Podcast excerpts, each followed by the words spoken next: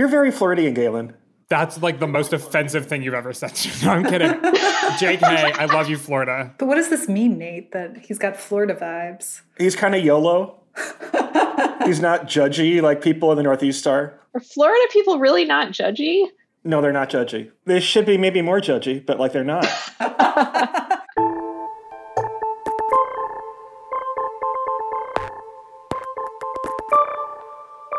Hello and welcome to this emergency edition of the 538 Politics Podcast. I'm Galen Druke. Supreme Court Justice Stephen Breyer plans to retire from the court at the end of the current term. He served on the court for 27 years, and polling nerds might appreciate this. Despite being one of the longest serving justices on the court, he is the least well known. According to recent YouGov polling, less than half of Americans were able to express an opinion about him. So that's Breyer. But of course, this also sets us up for a conversation about his replacement. President Biden now has the opportunity to fill a vacancy on the court, which he said during a Democratic primary debate in 2020 would be a black woman. Let's roll that quote. The fact is, what we should be doing, we talked about the Supreme Court. I'm looking forward to making sure there's a black woman on the Supreme Court to make sure we, in fact, get every representation. Not a joke.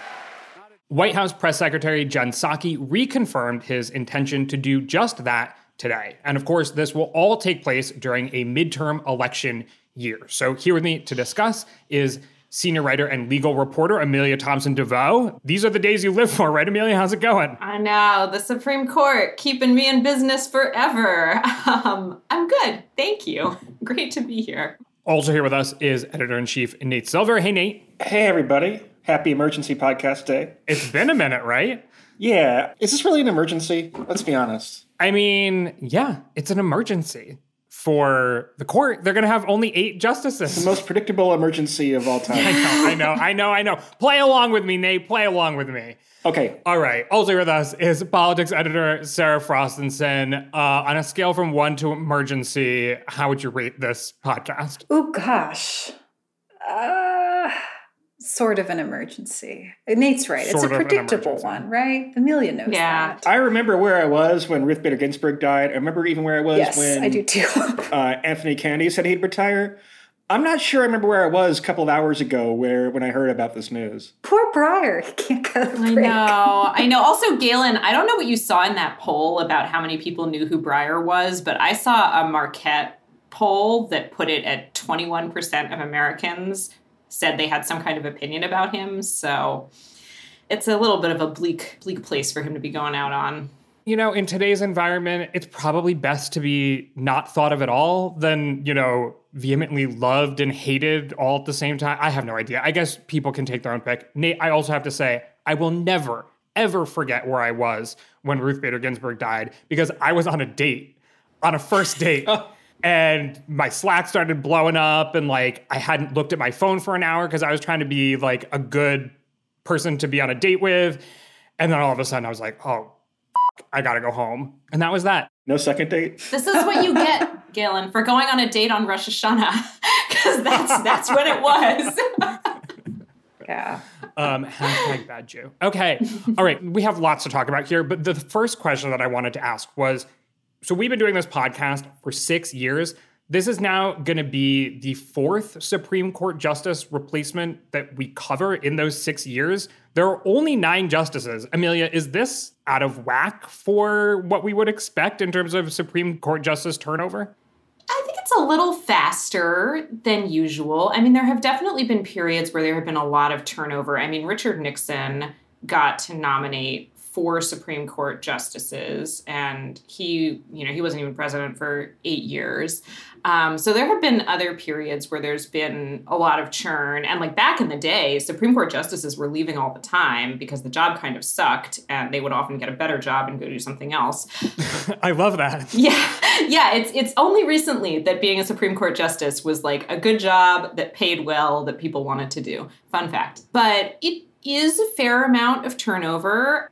As we were saying earlier, this is a less consequential replacement in a lot of ways. It's not going to change the ideological balance of the court. Democrats should be able to replace Breyer pretty straightforwardly, I think. But, you know, it's still going to change the court in important ways that we're obviously going to talk about. So let's talk about that. But first, Sarah and Nate, tell me why you don't really think this is an emergency. It's not an emergency because it's not a surprise, because unless Stephen Breyer was an idiot, then he kind of had to retire. The obvious reason being that Democrats could very easily lose control of the Senate in November. What Mitch McConnell would or wouldn't agree to is probably pretty limited. And so, with only three reliably liberal justices, the progressive movement really benefits from having someone who is younger than Breyer on the court. Right. Co-sign what Nate is outlining there. But I think in addition, he's announcing it what in January? Kennedy waited until June. So it's just like it follows the pattern of it being expected. And I think too, in terms of who Biden will nominate to fill Breyer's role, that too is a little bit we expect he will nominate, you know, a black woman to that position based on his campaign promise. So a lot of this has just been kind of like writing on the wall that's been there for a while. It's been a little bit more up in the air though, because some a lot of people thought Breyer was going to retire last year. I mean, the Democrats had the Senate majority, but something could happen to make them lose the majority. And so it was even a little bit risky for him to wait this long. You know, I think it's pretty clear why he did. Last term was not a huge term. This term pretty much every major issue in American politics is at the Supreme Court right now, with the exception of affirmative action, which is going to be at the Supreme Court next year. So guns, abortion, COVID. Yeah, yeah, exactly. It's just like you name it, they're doing it. So I think Breyer wanted to be there for that. But the fact that he hadn't announced was, I think, making some folks on the left a little bit nervous about like when is he going to do this? Will there be enough time to replace him? Because he is 82 and they do want someone younger to take his place while that can happen. Right. Activists on the left were pushing for Breyer to retire even last year, as you mentioned.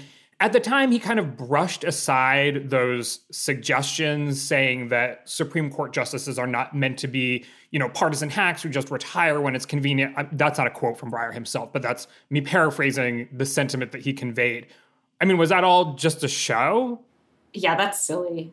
Sorry. I mean, Breyer's been on this like Breyer's been on this big campaign over the past year or so. He wrote a book where he said the Supreme Court is non-ideological. It's really important to our institutional credibility for people to see us above politics. We're not politicians in robes, et cetera, et cetera, et cetera. Which like that may well be true that it is important to their institutional credibility to not be seen as ideological. Yeah, it is important to their institutional credibility. Like whether they are perceived that way, I think right now is a different question, um, and whether Stephen Breyer is going to change the minds of any Americans on that front by writing a book. Again, another question. We can have that debate a different day.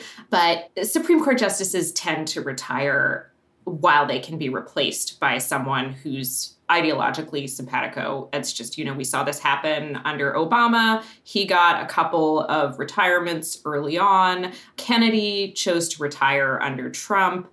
You know, there have been sometimes like justices can't always control when they leave the court obviously and sometimes they guess wrong um, about what the political winds are going to be and, and who will be able to replace them. But for the most part it's understandable they want their legacy to continue and that means they want to be replaced by someone who has similar views. I think the hangover from ginsburg and that happening and republicans getting to make the appointment there probably still looms large in democrats minds breyer's mind etc so I want to talk about the replacement process, but before we get to that, we mentioned that Stephen Breyer is not particularly well known, but we at 538 track a whole bunch of data about where the Supreme Court justices fall on the ideological spectrum. Even within the two camps of liberal and conservative, there's some variation. So, who is Breyer and how might his absence change the court? Breyer's been on the court for a long time. Um, he was a Clinton nominee. Um, he came onto the court in 1994, so he's he's been there for a while. He's established a long track record, and that track record is really that he is a center left justice.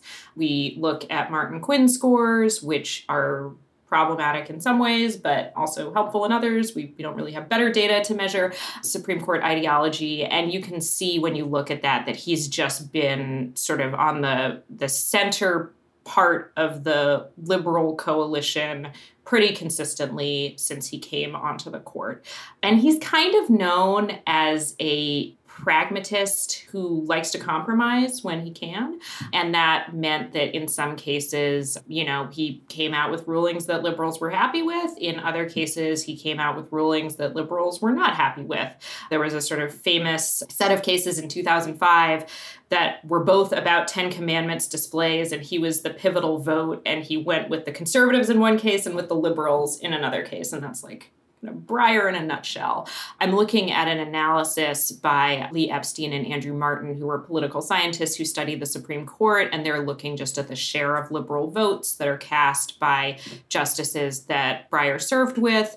And he has the lowest share of liberal votes of all the Democratic appointees. Um, so, which is not to say that he's not liberal, he is quite liberal, but he's definitely not out there railing against what the conservatives are doing. He really tried to find compromise opinions. And I think you know seemed to be getting kind of frustrated as the court got more conservative that that was harder and harder to do is it safe to say then that whoever replaces breyer is going to be more liberal as we've seen with the appointees Trump made, yes, the court is moving in a more ideological direction. And given what we've already seen in terms of Biden's appointees in the federal judiciary, it's likely that who he appoints to the court now will also be, you know, less likely to compromise. We see, for instance, of the two remaining liberal justices on the court, Sotomayor and Kagan, you know, Kagan's a little bit more moderate. Her and Breyer actually have very similar scores within the Martin Quinn data.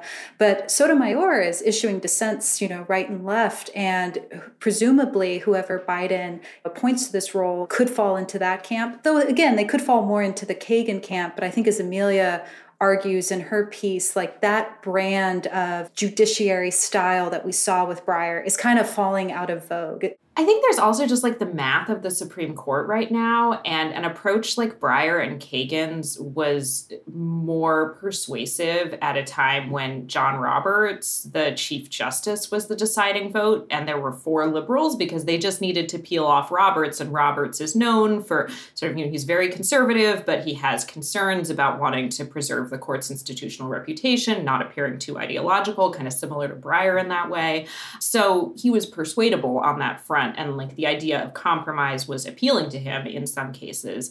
Now the liberals have to pick off two conservatives you know, which is not to say that it can't happen, but it's much harder to do, especially because you know we're still sort of figuring out what what Trump's nominees are going to do on the court. But in general, they just seem much less concerned with how the court appears and much more focused on you know doing what they think is the right thing, which on some high profile issues may turn out to be pretty unpopular.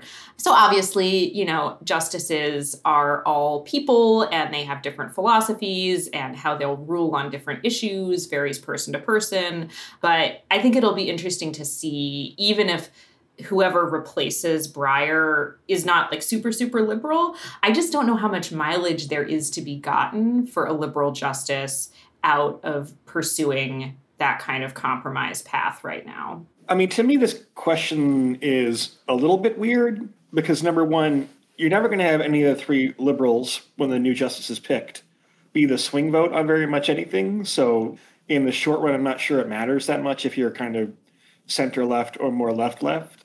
In the short run, there are political consequences though. And if Biden chooses someone who has a track record of like being very liberal, very outspoken about it, that's kind of person that Joe Manchin or Kyrsten Sinema might begin to oppose. So I think they actually have some constraints here with just a 50 50 Senate. Yeah, that's an important point. And we actually have some indication of who is on the short list. Biden shortened it quite a bit through his campaign promise. Amelia, what do we know about who's on that short list? Yeah, so Supreme Court justices tend to get onto the court in a particular way, which is to say they mostly serve as judges. Elena Kagan is an exception to that, but the past few picks, um, Gorsuch, Kavanaugh, Barrett, have all come from the courts of appeals. So did Sotomayor, et cetera. So this, this is a pretty common path coming through the federal judiciary. And there are just not that many black women in the federal judiciary. Biden has been making a big push to appoint appoint more people of color, more women to the judiciary. So some of the people who are on the short list are actually people that he elevated to a higher position or is is in the process of nominating them to a higher position in the courts. But if he wants an appeals court judge who's a black woman, he really doesn't have a ton of options. And I think one of the, the leading contenders in that space is Ketanji Brown Jackson, who was a district court judge in DC and then was appointed to be a judge on the DC Circuit, which is the most powerful appeals court in the country. Um, so I would say she is a big leading contender. Another one is um, Leondra Kruger, who's a California Supreme Court justice. Obviously, that's a state court, it's not a federal court. It'd be a little bit more unusual, but still a judge. And then there are some other names in the mix a couple of district court judges, Michelle Childs, who is currently a district court judge but has been nominated to the DC Circuit, and Leslie Abrams Gardner, who is a district court judge. You might hear the name Abrams and think, is she related to Stacey Abrams, who's running for governor in Georgia? Yes, she is. She is her sister. So those are all possibilities. If I had to guess, I would say I think it's probably going to be Jackson just because she was like clearly put on this path at the beginning of the Biden presidency. And she's got the background, you know, she has impeccable credentials. She went to the right schools. She also served as a public defender, which is something that we're seeing more in the profile of Biden's nominees to the courts. You know, could be someone else, but those are some of the names that that I've seen floating. And speaking about like how Jackson was appointed, um, all 50 Democrats backed her for the DC circuit, as did three Republicans. So if, you know, Biden went forward with that nomination, maybe he doesn't get all three Republicans this time around. But presumably, you know, Manchin and Sinema voted for her once. Would they really balk um, for this nomination? She is a leading contender on PredictIt. The Scottish teens. They're already The at Scottish it. teens. The Scottish teens know in this case. Give us the rundown, Nate. So Jackson at 58%, Childs at 17%, Kruger at 16%, Kamala Harris at 4%. That's the internet It's not that's crazy not gonna idea of the day. Well, there's a 4% chance. Would you Yeah. take over under 4%? Yeah, I know. Oh, let's start a betting pool on this one. I don't. I got burned on Amy Coney Barrett because it was. I thought it, you know, it was like really clear she was the leading contender for to take Ruth Bader Ginsburg's seat, and then I started getting in my head, and I was like, "What if Trump wants to surprise us?" X, blah blah blah blah blah, blah. and then it was Barrett. I don't think he even he didn't even talk to anyone else. Yeah, no, I think that's right. Yeah. Okay, but if you are Harris, Vice President Kamala Harris, would you rather continue being vice president or become a Supreme Court justice? Because to me, Supreme Court justice is a way better job than vice president of the United States. Well, it's like, do you think you're going to be vice president forever? Or No, no. Okay, so given her position, like vice president now could potentially you would have to run, would have to win the nomination, win the presidency. So like where she is right now with her potential, or on the Supreme Court, given a, you know a lifetime appointment. I mean, I would rather be on the Supreme Court, but I also would never run for office. So, like, Fair, I don't know. fair. I don't think it's like especially fun to be a liberal on the Supreme Court right now. I mean, you're losing on everything you care about. So it's not like you can come in there and like you're making law that you're excited about for the most part. You get to write hot takes all day. You can give speeches for hundreds of thousand dollars a pop. True, I mean, you can on. do that. Nate Silver for Supreme Court justice. Um, okay, You'll get the next one, Nate. Yeah. if only we could ask uh, William Howard Taft, which was better, president or the Supreme Court? Oh, I think he much preferred being Supreme Court justice. I think he Okay, said that. okay. Well, I guess Harris, if you're listening, maybe you know, maybe consider the the court. Okay, so back to reality. The three Republicans who confirmed Jackson were Lindsey Graham, Lisa Murkowski, and Susan Collins, then all 50 Democrats in the Senate. So is it fair to assume that if that were the you know nominee this time, it would be a relatively smooth process? I mean, never say never, but yes, it should be. Thanks to the filibuster carve out for both federal judicial appointees and the Supreme Court, like you just need a simple majority. Democrats have the numbers. If they were to go with Jackson, they should have their, you know, future Supreme Court justice. And I will say, The Democrats are fighting about a lot of things right now, but they are not fighting about judges. We have been looking into the data and um, talking to some scholars who follow this, and Democrats have basically just been entirely in lockstep on judicial nominees, even when they've been sort of controversial. I mean, there there have been some where Republicans have have kicked up more of a fuss, and Democrats are just like holding together. So, again it is foolish to say that anything will definitely happen in this crazy world of ours, but um, I sort of feel like if they, if they can't pull this off, then like they should go home because they've they've like got the numbers to do this, and it should be pretty straightforward. If you're a Republican and there's not much upside really because you're not going to prevent her from being chosen, this is the vote that you use to prove that you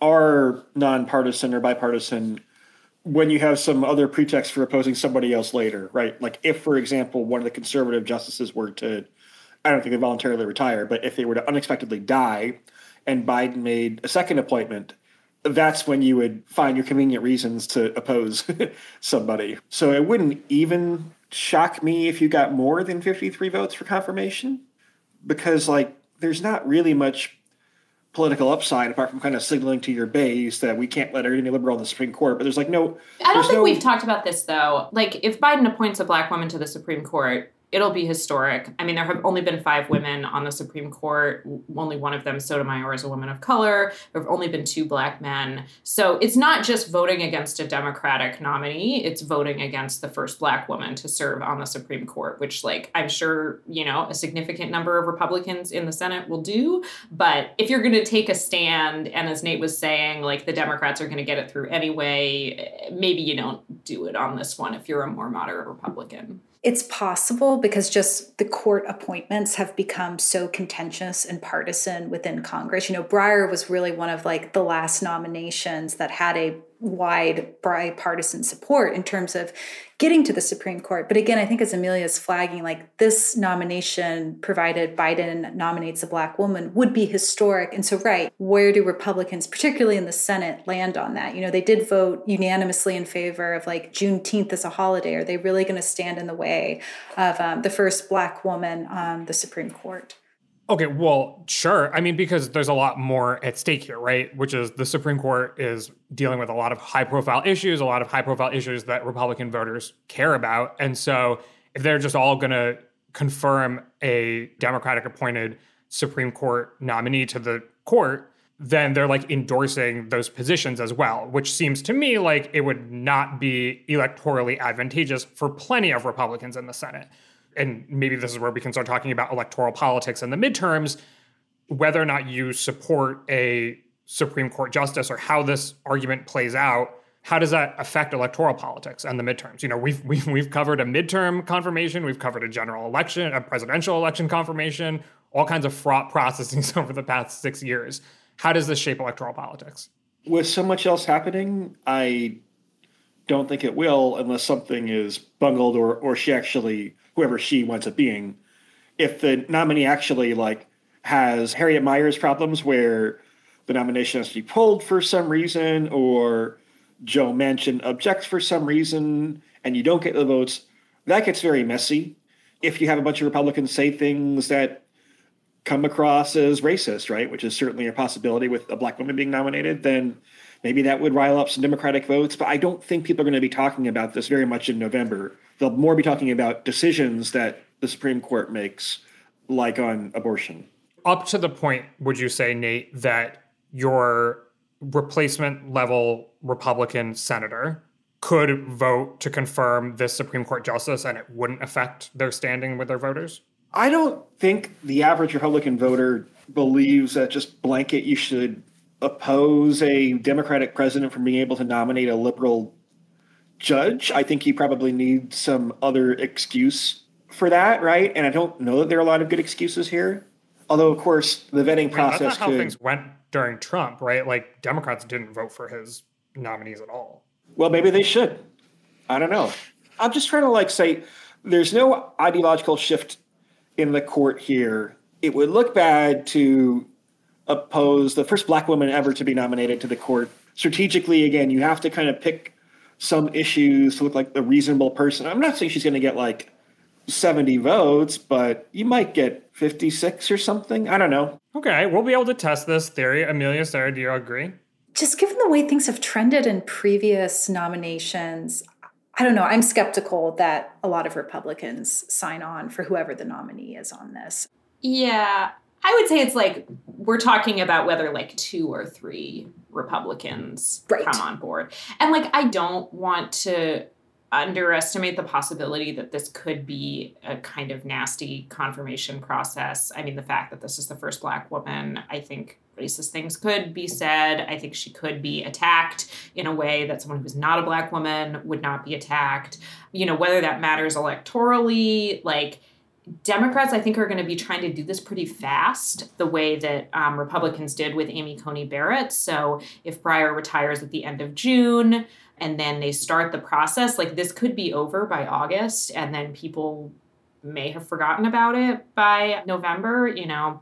I think it's possible that this becomes more controversial and contentious just because, you know, black women are attacked in ways that a white man or, or even a white woman coming up for this high profile position wouldn't be. So I wouldn't discount that. And um, I think the vast majority of Republicans will not vote for her, whoever she is. Yeah, the other thing, though, in theory, the nomination process will happen at the close of this upcoming term. And I think, as Nate was saying, I think some of the anger around the Supreme Court might be centered more on the issues, but it'll be interesting to see like how much does it then play either to maybe Democratic voters who are like, I'm not happy with how Democrats are doing or Biden is doing in office, but you know, given the court's ruling on Roe, I feel motivated in XYZ ways. Or maybe it's Republicans who feel more energized in the sense of like, look, we have a conservative majority on the court. Democrats have now put, you know, a new justice on.